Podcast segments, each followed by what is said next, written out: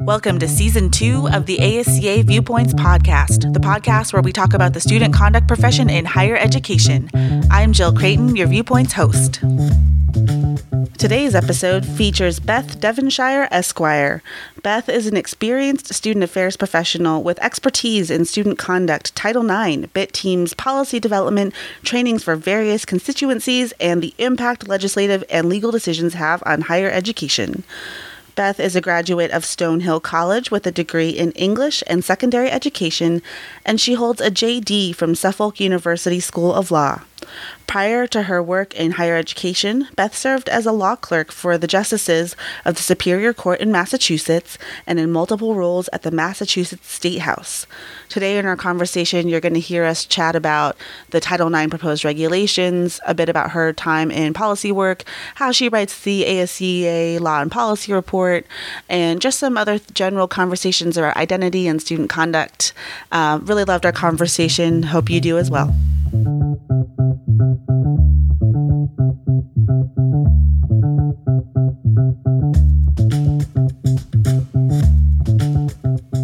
Welcome to the podcast, Beth Devonshire, Esquire. Uh, Beth comes to us as a consultant for equity, compliance, and Title IX and civil rights training uh, at the consulting firm D. Stafford and Associates. And Beth also writes our ASCA Law and Policy Report. Welcome, Beth. Thanks, Jill. Thanks for having me. We're going to be digging in with you today on uh, your expertise on policy, and I think you have a fascinating perspective to offer as the author of the Law and Policy Report. So I'm really looking forward to hearing your insights on that. But as we do with all of our guests, we'd love to hear first how did you get to your seat at D. Stafford? Sure. So um, I'll start in the beginning because, according to the sound of music, it's a really fine place to start. but I, my journey is kind of off the charts, weird and, and kind of twisty and turny. I think it speaks to if you have a plan, it's going to change and being open to whatever the universe throws at you. So when I was an undergrad, I was not in any way, shape, or form your typical student affairs person, you know, in the prep program. I was not an RA. I have worked with many of my former RAs and RDs, and it is a source of jokes about how I used to interact with them. Uh, I was a student athlete, and I probably didn't make the best choices while I was an undergrad, but I think it actually served me well to have an understanding of the not so typical student leader college experience. So I left college.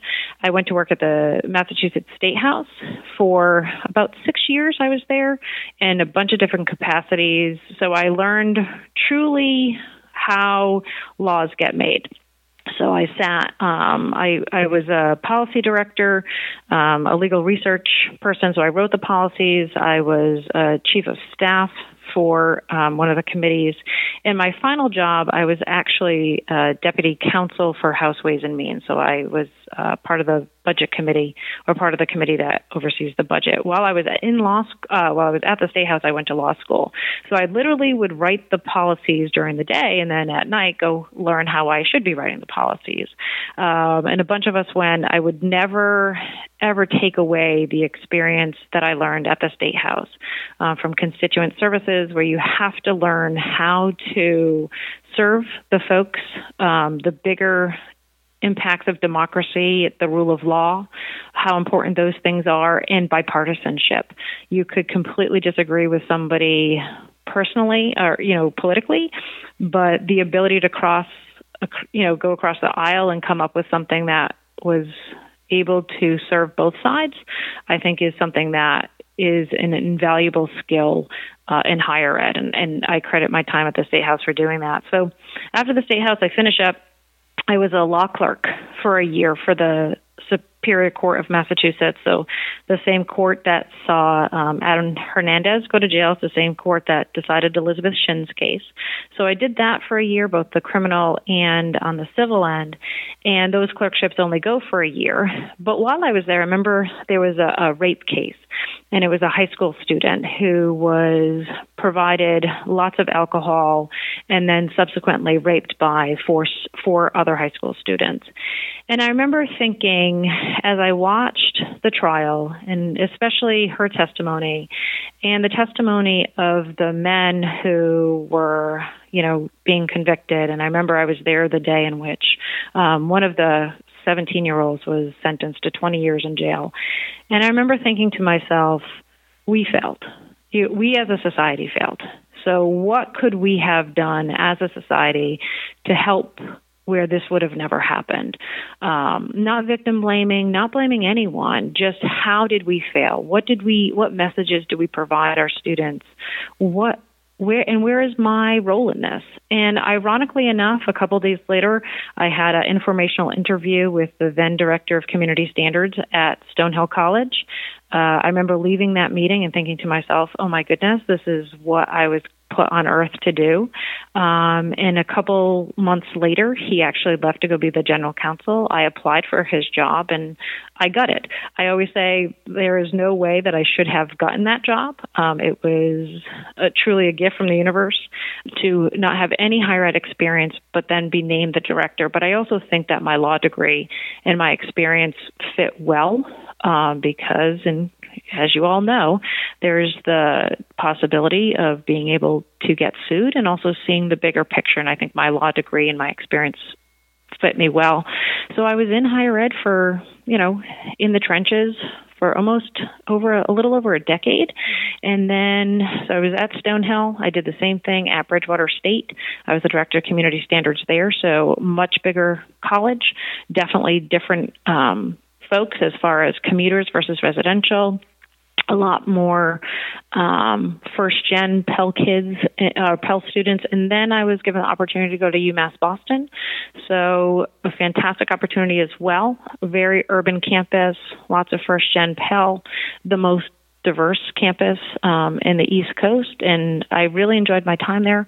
But then I was also provided an opportunity to take all of my past experiences and go apply it and work for Dolores. So I was so incredibly honored to do that, and to this day, I thank you know, again, the universe every day that I, I'm able to come work with campuses around the country, learn from them, and hopefully they learn from me as well.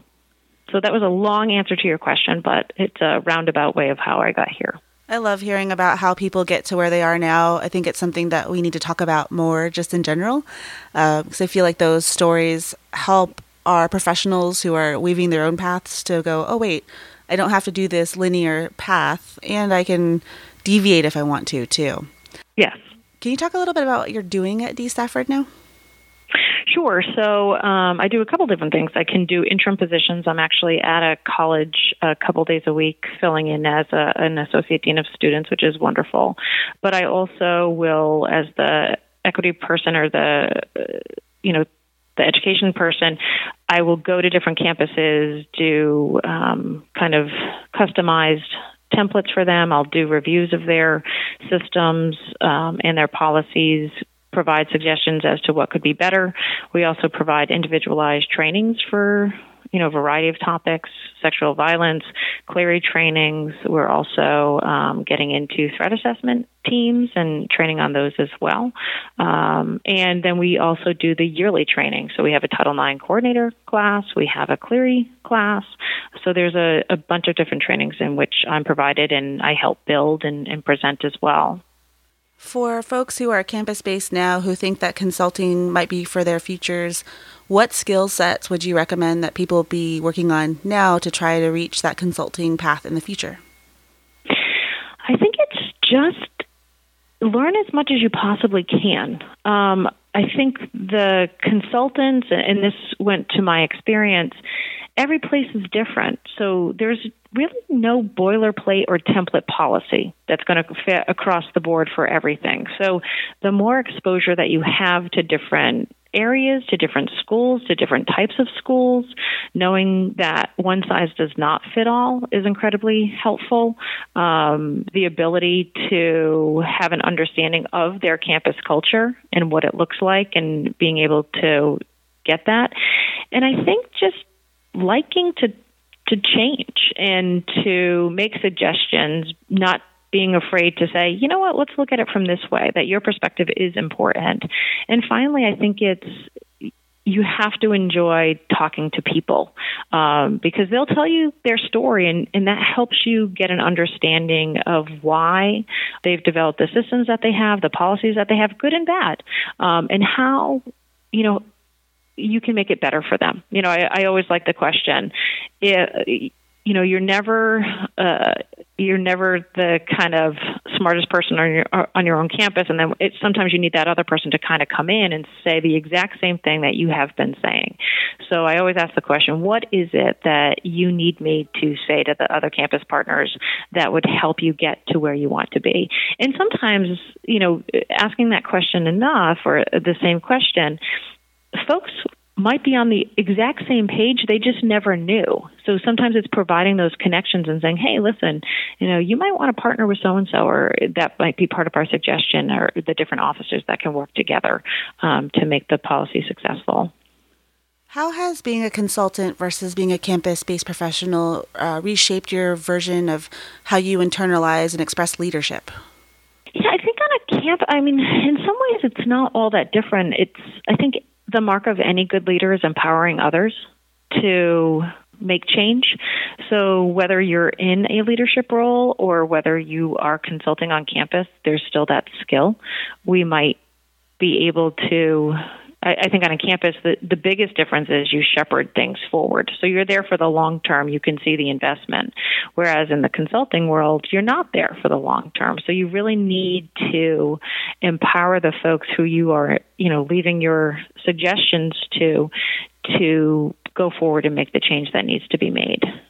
And I would imagine now with your civil rights and Title IX um, consulting role, you're seeing a lot of different versions of information coming out with the new guidance. Um, mm-hmm. just for our listeners, today we are recording on December 18th, so I know you're not hearing this for a couple weeks later, uh, but we're still within the 60 day comment window right now. So, Beth, I'd love to get your thoughts on the proposed guidance and uh, how folks might find themselves commenting in constructive ways. Yeah, I think it's, uh, you know, learning and really diving into what the regulations say. Um, I remember don't always listen. As great as the podcasts have been through NASPA, through ASCA, through a bunch of different, our own D Stafford, we just did one, which I think was amazing. Um, but there's always the opportunity of don't rely on other people, read it yourself and they're long and it takes you a long time to go through it but going through it not just once every single time that i read the proposed regs i see something new. And, i've probably gone through it maybe six or seven times at this point. So and then looking at the at the other you know folks and what they're saying and you don't have to agree with them. You know people can have differing opinions as to what it's going to actually mean and and how do you go from there. So I, I think the biggest part would be f- try to form your own opinions. You know, then check it with other folks and see if you if you are on the same page. Um, what would be in you you know for you what is most impactful for not only your university, but for your students as well? Um, are there just non negotiables? Which ones, you know, there's stuff, there are suggestions in the regs that I do think are helpful. So, what are those? Is there compromise? Is there, you know, what is the floor and the ceiling? What are there times or, or places in which we can compromise? I don't think the regs are going to change much. I mean, when we saw VAWA come out a few years ago, the language didn't change, and you know, and Sean Lowry said this not too long ago. The language didn't change. What changed is the interpretation. Mm. So, I think focusing your comments on the need for clarification, because there's definitely sections that need to be clarified, um, as well as where are we looking that there might be parts of compromise, and where would it be helpful for that inter- interpretation to be named. You know, I think that negotiated rulemaking would be fantastic, but I don't think that that's going to happen. So this is really the opportunity for you and your college to get your voices heard as to what will be specific. And if there's things that you support, that's great. So put those in there too. Um, don't just have it as this won't work, this won't work, this won't work. I think that there's very good things about being a, a deviant as far you know, and always seeing maybe another side, but then offering a proposal so we understand that the regulation said this. Um, this would be very difficult to achieve on a small campus if you're on a small campus. Therefore, um, another suggestion would be this. So providing an alternative, not just this won't work. I think that would be helpful. I like that framing a lot. Uh, so it's a solution focused type of comment. Yeah. When you look at it yourself, uh, what kind of what what do you see that you're like, wow, that's a great idea. I'm glad we're going to be able to do that. And what do you see as going, ooh, this might have the potential to fundamentally shift our practice? You know, and, and whether or not folks will, you know, sigh or, or agree with me, I think in some regards the ability to offer informal resolution, depending on what that looks like, could be seen as a positive. You know, and how do we frame that? How do we make it work in a way that is both focused on complainants and respondents? I think that in some regards, perhaps the prior administration went too far one way. Is this an opportunity to swing the pendulum back a different way and is there a way to stop it in the middle before it goes too far back? I think there are significant concerns about the change from denies or limits to just denies. Um, i think that so the whole definition of, of sexual harassment I think is certainly going to cause some concern, and rightfully so.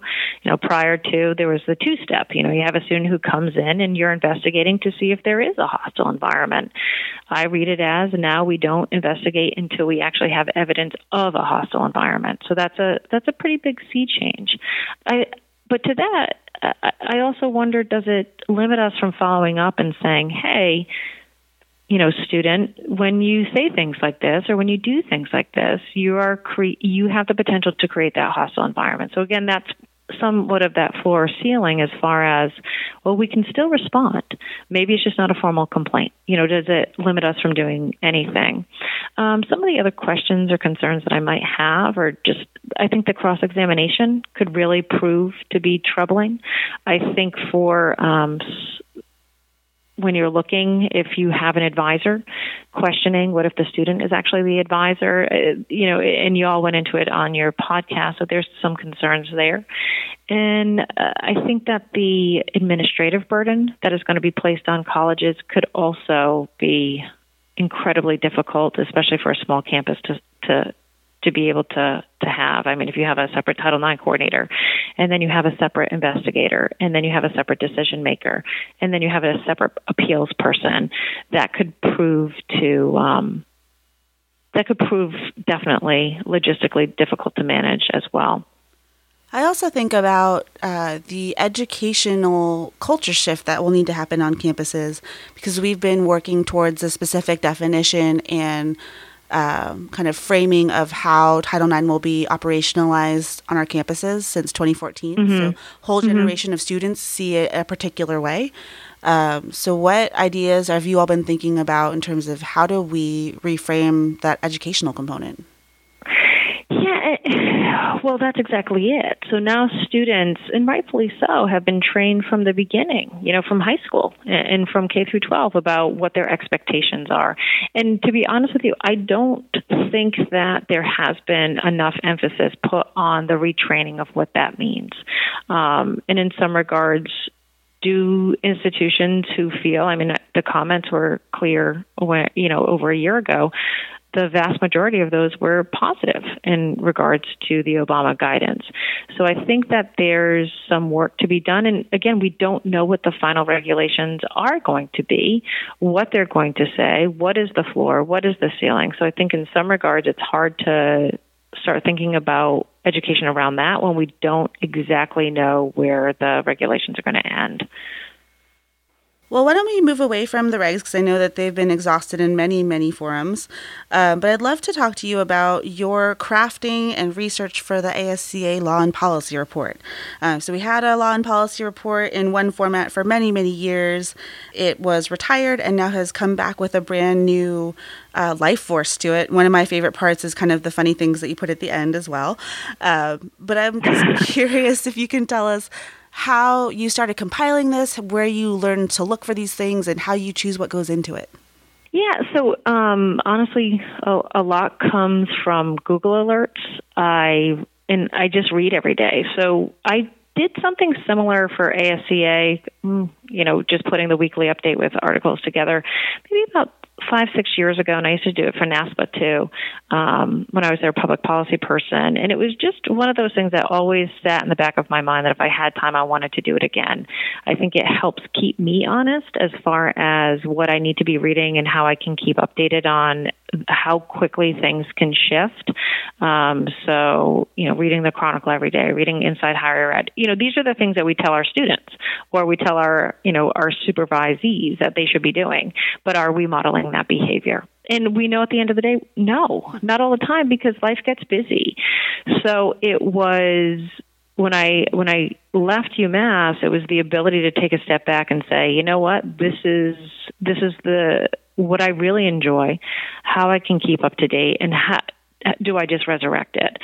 So putting it all together, um, you know, through just daily readings, putting Google alerts out for, for different types of topics um, that I think are, are relevant and timely. Um, just my overall reading, I read a couple different newspapers every single day. Admittedly, I get um, things off of Facebook that other people have posted. If people send things to me, I put those on as well. And I, I have to admit that I, I have taken a break from Twitter for a bit, but it's just trying to, you know, see what else is out there and talking to other folks. You, you can't learn if you're only looking at certain perspectives. So I try to make sure that I keep it as neutral as possible. Um, so there are sources from all different spectrums. I try not to put on or have articles that might not be on that chart of you know impartiality. Um, so I do I will filter some of those out, but sometimes I don't because I think it's just it's also in, informative to know what people who don't think like you are, are thinking um, and how to challenge. It's never an endorsement of any opinion that I put out there, um, but I want people to understand that there's many different narratives that are there. And the for fun part, sometimes I ask my son what his favorite YouTube video was of the week, or sometimes it's just my favorite things that I've seen on Facebook that week. So, and I you know, unless it's somebody who I've really respected or, or, has made an impact who's passed away. So then usually I just focus on them for that time. So that's pretty much it. I'm also curious to hear your thoughts on what areas of law and policy do you think that student conduct administrators should be paying attention to that might be getting silenced or drowned out by all of this attention on Title IX? I think First Amendment. I think that um, so much hooks back to that. So if you notice, that's one of the areas that I, I really try to post. If we're not seeing those two things in together, I mean, the the regs had a whole section on the First Amendment and constitutional protections, and that to me is incredibly important to focus on, and you know, not just free speech, but all of the um, parts of the First Amendment when it comes to assembly, the press, religion, you know, airing of the grievances.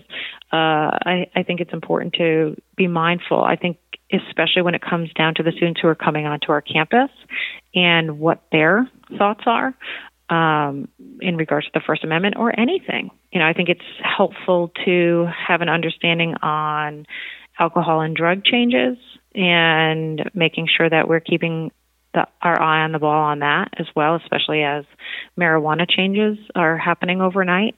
Um, the opioid addiction, I think, will have major ramifications. How higher ed is changing in other countries, not just here in the U.S. Are there things that we can learn? Keeping pace of um, the changes in the budget, looking at national politics and seeing how that impacts, looking at the changes in the economy. If people can't afford to go to college, what's going to happen? The closures that are happening on, on college campuses. I think all of these things together have real life impacts on the people who are doing conduct or any student affairs job day in and day out. I love what you said about paying attention to policy outside of the United States. That's been something that has been a, a, passion area for me for a long time as well. So, is there anything that you're aware of happening outside of uh, the U.S. borders that uh, you think has an impact or a trickle effect, or um, that maybe some of our other uh, abroad colleagues might be struggling with? I think they kind of struggle with the same stuff that we do. You know, so in some ways it's interesting to see that it's not here in the US. I think one of the issues in which will impact multiple places is visas. Mm-hmm. You know, if there was a, a charge of, well, are we going to look at Chinese visas and, and the impact and allowing people into the United States, well, that's going to have a, an effect on all of us. So I think that just being mindful and seeing what else happens outside and, and not being so, you know, well, taking a more global approach, I think is, is helpful. Um, and seeing how the other parts of the world view the United States, I think, is helpful for us, and it's also helpful for our students, especially when we're working with those who go abroad. You know, because I think that that can help us when prepare them well for a positive experience if they're going, you know, to the UK or Australia or wherever. And that is definitely changing uh, how the American uh, culture and society are being viewed. So I'll be very curious to see what happens um, as we shift in the next probably three to six years as well. Sure. Uh, but Beth, one of the things you said in your intro that really um, stuck with me was this idea that you've spent a large portion of your career navigating uh, negotiations between people with very disparate or even competing viewpoints. And I'm wondering if you can talk about how you built that skill set and what tips and tricks you could offer to the listeners on how to do that on their campuses. Or, I mean, holidays are coming up for many folks in their personal lives as well. you you should just you just put Adele on, um, much like Saturday Night Live, and and the rest just happens. But uh, one of my favorite sketches. I love it. Somebody can get a fan and, and and make you look like you've been stuck in a windstorm. Um, I, I'd like to come from the place that nobody is evil and everybody has their own story and everybody has the reason that they believe in which they want to believe. And, and, i know that that is easier said than done. And i'm sure that there are people who are listening to this saying i've worked with beth and she doesn't feel this way. And, that's not true. Um, but yeah i mean sometimes you're going to have knockdown dragouts the, if if you have people who feel passionately about different perspectives. And but how do you work towards that? How can you come back the next day and say hey listen my bad. You know uh, I get it. So let's figure this thing out because we need to, we need to do what's best for the students. So I think in in some regards it's just understanding different perspectives. Um, I think that that's why it's important not just to surround yourself with people and, and articles and, and, TV shows that only reinforce your narrative. Um, so you can have an understanding and, and just saying, okay, help me understand why it is you feel this way. And could we look at it from this perspective instead? So and I think honestly it's it's working you know where I hone that skill or where I started with it because I'm not perfect by any means. Um, but I would say at the state house you know my my one of my offices right next door was the governor's office and I worked for a Democrat. The person who uh, worked or lived next door were all the you know, policy wonks for the Republican governor. And we would have interactions and we got to know one another personally. So our disagreements might have been political, but they were never personal. And I think that's, and sometimes we forget that because if we care so passionately about our work, it does become personal. But trying to remember that it shouldn't be might be my advice. I like that. And I would imagine you translated that skill set to student conduct work as well yeah, I mean, it's, it's the same thing with your students. You know, they come into your office, they have their own stories, they have their own perspectives. If you're working with a student who is trying to, you know, 10 years ago, trying to legalize cannabis on your campus, and you philosophically just disagree with that, but, well, help me understand, how did you get here? You know, well, we're never going to, we have to agree to disagree, but how can we learn for one another? And I think you know, to go back to one of your earlier questions, what is important for us? I think as conduct folks or as student affairs folks, engaging in civil discourse and what that looks like and modeling that for others. You know, we are I would say, increasingly, although I would hope it's going to reverse at some point, tribalistic. And how can we sit with somebody, not avoid them, sit with someone and have those conversations um, and, and learn from one another? I was working with somebody um, not too long ago who had stated, "Well, when I see a student, or you know, the mindset on our campus is if there's a student from X organization, we're just going to ignore them." Well, why? You're actually going to reinforce maybe some of those feelings that that student might have just because they might not share the same viewpoint as you. Go try to engage with them. You know, if, if you have somebody who doesn't believe in white privilege, talk to them, understand why they don't, see if you can challenge their views. I think it was um you know, one of my favorite podcasts is The Daily. And a few, I think it was a year or two ago, they had um, the name escapes me right now, but they had this student who, or and he's now older, who was born and raised in the white supremacy movement and now speaks out against it. And how he got there and his journey was because somebody challenged him in a way that didn't make him defensive and was able to kind of quote meet him where he was at and help shepherd him to a place where he is now. Um, so, how can we do that to our own students or to our own people who are on campus? And understanding that not everybody thinks like us, and and and that includes our campus partners as well. So shout out to the New York Times podcast, The Daily. It's also on my listening list. Uh, so you have yeah. to check it out. They do some really great in-depth reporting, uh, really taking maybe what would ordinarily be just one headline and really flushing it out into a really fantastic narrative. Yeah, it's it's it's almost required daily daily uh, listening for me. I, I really enjoy it. Uh, Beth, I want to visit something you mentioned earlier about uh, privilege. And so I was hoping you could talk a little bit about how you have seen your own identities play out in your work and how you navigate areas where you have more privilege versus areas where you might be more marginalized. Sure. Um, so I d- identify as a gay or lesbian white female. I recognize that I have lots of privilege. Um, but it's interesting. I mean, I'm a first gen Pell kid. My dad died when I was 15. He dropped out of a heart attack. My mom raised my sister and I. So there are times in which I didn't have the privilege that folks thought I did when it came down to class um, or to you know financial independence and looking at the sacrifices that my mother made. So there's the understanding that there's lots of different privileges and challenging those perceptions as well. Um, and I think it's, you know, when I was in college, I, I had no idea. No one had talked to me about white privilege. And it was not until I think I started working in higher ed. I mean, I can tell you that when you're in law school, you don't learn these things. So it's, and we don't always in higher ed have those same conversations with the people you know, you're going to spend the holidays with friends and family? Are you having conversations of white privilege? Are you pushing or privilege in general? When you hear certain things, how do you push back? Because I think each and every day you will hear things, they provide opportunities for you to educate. And I think that there needs to be some forgiveness if you don't take each and every one of those battles head on. There's only so many hours, so much that one person can do. Um, you know, there's definitely times that I have received at a bar or, you know, my wife and I might be out for dinner and people ask us, you know, all the time if we're sisters, if you've ever seen us, we look nothing alike.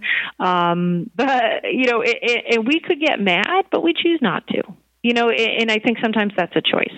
Um, you you can never choose what somebody's going to say to you. You can just only choose how you're going to react to it. And i also understand that that's a you know that's a place of privilege that i have um, that i am i am able to control how i respond. But it's you know, do I take those opportunities to educate? Sometimes I do, and sometimes I don't. You know, same thing with my family. Sometimes I do, sometimes I don't. Um, but I think it's being able to recognize when I have privilege and when I don't, and when I don't have those times, trying to and you know, and this sounds, and I don't mean it to be in a condescending way. I, I want to learn about those people's experiences, and if you're not able to kind of check your privilege and have an understanding of that, I, I don't think you can learn from other folks um, and what their experiences were um, in a way that can meaningful, you know, have meaningful education on you. If that answers your question. And that check your privilege phrase, I think it's something that we've seen permeate pop culture recently, right? It's the mm-hmm. check your privilege meme. Uh, what does that actually mean for you when you choose to do that? I think I just I recognize it, you know, and I think I'm at a place of awareness that I I can, you know, when I am in certain situations, I I know who I am as a person, um, and if I am in other places, okay, well, how might this person be feeling? Why might they be doing, you know, or saying X, Y, and Z? How can I understand, especially when you're working with students? You know, you have so much power and privilege over those students, regardless of any identity in which you're, you know, kind of checking. But how do you create a space in which a student or whomever can feel comfortable talking with you? And kind of transitioning a little bit, I also wanted to mention that you uh, serve on the NASPA Public Policy Division, or have historically. Uh, yep. So, given your kind of your national expertise on policy from your experience in the State House in Massachusetts, all the way through the ASCLP, ASCA LPR and the NASPA, what we call PPD. That's just a lot of letters. Um, how how do you kind of synthesize all those experiences and uh, reframe your conversations in a way that are helpful for the spaces that you're in? And I ask that because I think that's a conduct officer question that we see on our campuses every day. So, how do I use my experiences? I, I think you just have to know your audience and it's hard because I think when folks are so excited to share, there might be the perception that it comes off as being, you know, condescending or a know it all that's never, you know, anybody's intention or at least hope not. But how do you share and, you know, the information that you have in a way that you can break it down to others? My hope would be, you know, through law school, through experiences, I just I have the ability to read things and, and break it down in a way in which I think is important and, and try to, you know, to the different audiences in which I'm presenting to provide a narrative that would be helpful or instruction that might be helpful for that particular group. I really like to uh, ask people about their thought processes because a lot of our listeners are um, newer in their careers or in that mid level space. And I think a lot of how maybe more tenured folks in the profession think about things can be helpful um, to to others to learn how to frame their own conversations. So that's. Yeah, I think you know, and and there's definitely, you know, if somebody had used this uh, experience or used this today, and I'll, uh, or had shared this today, and I'll I'll share it with you all. They they were working with a group of seniors who their main and how they talk to one another is through Facebook. But then they were talking to a group of first year students who they're like, "What? We we've we haven't used Facebook in God knows how long." And that's only 4 years. Mm-hmm. And th- that's a specific population. So I think it's having an understanding of there's there's definitely going to be differences. I mean, the folks who are in senior leadership positions right now started in the field and in the trenches at a very different time and have been through it all. And I think that there's some concern about or the, having a better understanding of what these folks have done and how we can learn from one another. You know, that it was the norm that you would come in and you kind of you, you served your your sentence or not sentence, but you know you started as an R, RD and then you moved here and then you moved here and then you moved here and then all, you know you're a vice president. Um, and the shift, the the field has shifted so much in the past 10 years um, that those more seasoned folks have seen it all. Um, and also recall a time where it wasn't as litigious or focused on um, compliance as it is now. And sometimes I think that that might cause a disconnect. It, it's nothing that folks in senior leadership positions don't respect, and we want to, you know, we want, definitely want to learn from one another. But I think just generally, generationally, there might be some differences too that that's helpful when we can sit down and talk and learn from one another. There's an article that I read in the Chronicle recently by Sara Goldrick-Rab and Jesse Stommel or Stomel. Uh, the title was "Teaching the Students We Have, Not the Students We Wish We Had," and it it was just a real short read that I think was a good reminder on who are we now, um, where do we wish we were, but how do we build the bridge from where we are to where we wish we were? Um, and I, I, really appreciate you kind of framing the, you know, people have seen different things over time because it is a different landscape today than it was even in 2012. Yeah, it's completely different. And I think that there, the lessons in which people have are an incredibly important lesson. I remember a few years ago, you know, Don Gehring was, I, I would go and listen to that man, you know, talk about paint drying. I, I think that his experiences are something in which we all need to remember and respect. And I think that in some regards we might get caught up in, in different things that are happening on our campus, but truly having a nod and an appreciation for how this field started um, and the roots and the foundation is just so incredibly important as well. Um, and how do we then bring that into the students who we have today, the the employees who we have today, um, and having and, and you know just a, a grounding in that appreciation. And as we kind of reach uh, towards the end of our time today, what distilled advice would you give to new and upcoming professionals? I always do. I mean, learn. Take the time um, to read, to stay current, to learn from others, to network, to I, I think it's Barbara Feynman who always says, you know, who are your top five? You know, do you have five? Do you have thirty? Who who would you go to? I think our field is one, especially in student conduct, that um, I, I've, I'm always amazed that whenever I picked up the phone and I would call or email, you know, the the Liebers or the Mary Beth Mackins or, or whomever, they always called you back and I think that that is something unique in our field. I mean, these are pillars of the of the community who always kind of get you back. I mean, Kathy Cox as well. Um, you know, she mentors and, and guides folks, and and I think that that's an appreciation that we have in conduct. I mean, I think, and I always say, conduct professionals or the ability to have a conversation with a student who isn't always making the best decisions is going to be more life changing in some regards than the student who's an RA. You know, you have the greatest impact because chances are no one is willing or no one has had that conversation with that student before. And the amount of impact that you can have can just be so incredibly great and the responsibility that comes along with it. So, how are you meeting that student? How are you shepherding that student? How are you creating a space in which you can have this genuine, authentic, I know that word is overused, conversation that can really help them transform their lives? I mean, think about the people, you know, my experience, it was a professor who once said to me, "It'd be really nice to see you in class on Fridays again." I didn't need to be documented. I didn't need, you know, to be in trouble. I didn't need anything else. I just needed somebody to tell me that my choices weren't serving me well. And I think as conduct folks, we have the opportunity to do that each and every day. Um, and I think it's somewhat of a blessing.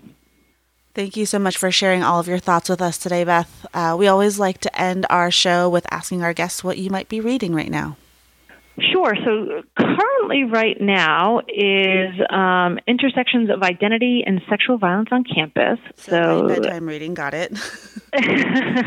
for real, I am. Um, but uh, which is amazing and, and, very helpful. I'm using it to help craft um, a presentation that I'm doing. But I will say, and I have to give a shout out to a book that I finished a couple months ago called The Nightingale. I cannot recommend this book enough as folks are starting to maybe wind down.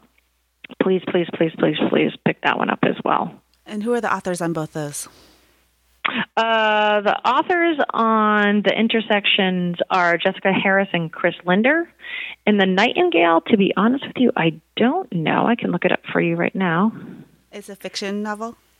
It is, and it's set um, in the war and Nazis, and so World War II. And you have these two sisters kind of navigating France, and one takes one path of resistance, and a, and the other sister takes a, another path of resistance. But as if you liked the Red Tent, you will love the Nightingale, and it that one is by Kristin Hannah. I, I think I read it in two days, so it is it's fantastic. And Beth, if folks would like to reach you after the podcast airs, how can they find you? Sure, I think it's actually on um, on the internet when it gets sent, or not the internet. It's on the everything's on the internet. On the internet. It's, it's on the weekly update that I send out. My email is on there as well. Um, so feel free. It's b devonshire seventy six at gmail dot com. Excellent. And as always, if you'd like to reach the podcast, you can tweet us at ASCA Podcast. That's ASCA P O D C A S T, or email us at ASCA Podcast at gmail.com. Thank you so much, Beth, for sharing your viewpoint with us today. Yeah, happy to. Anytime.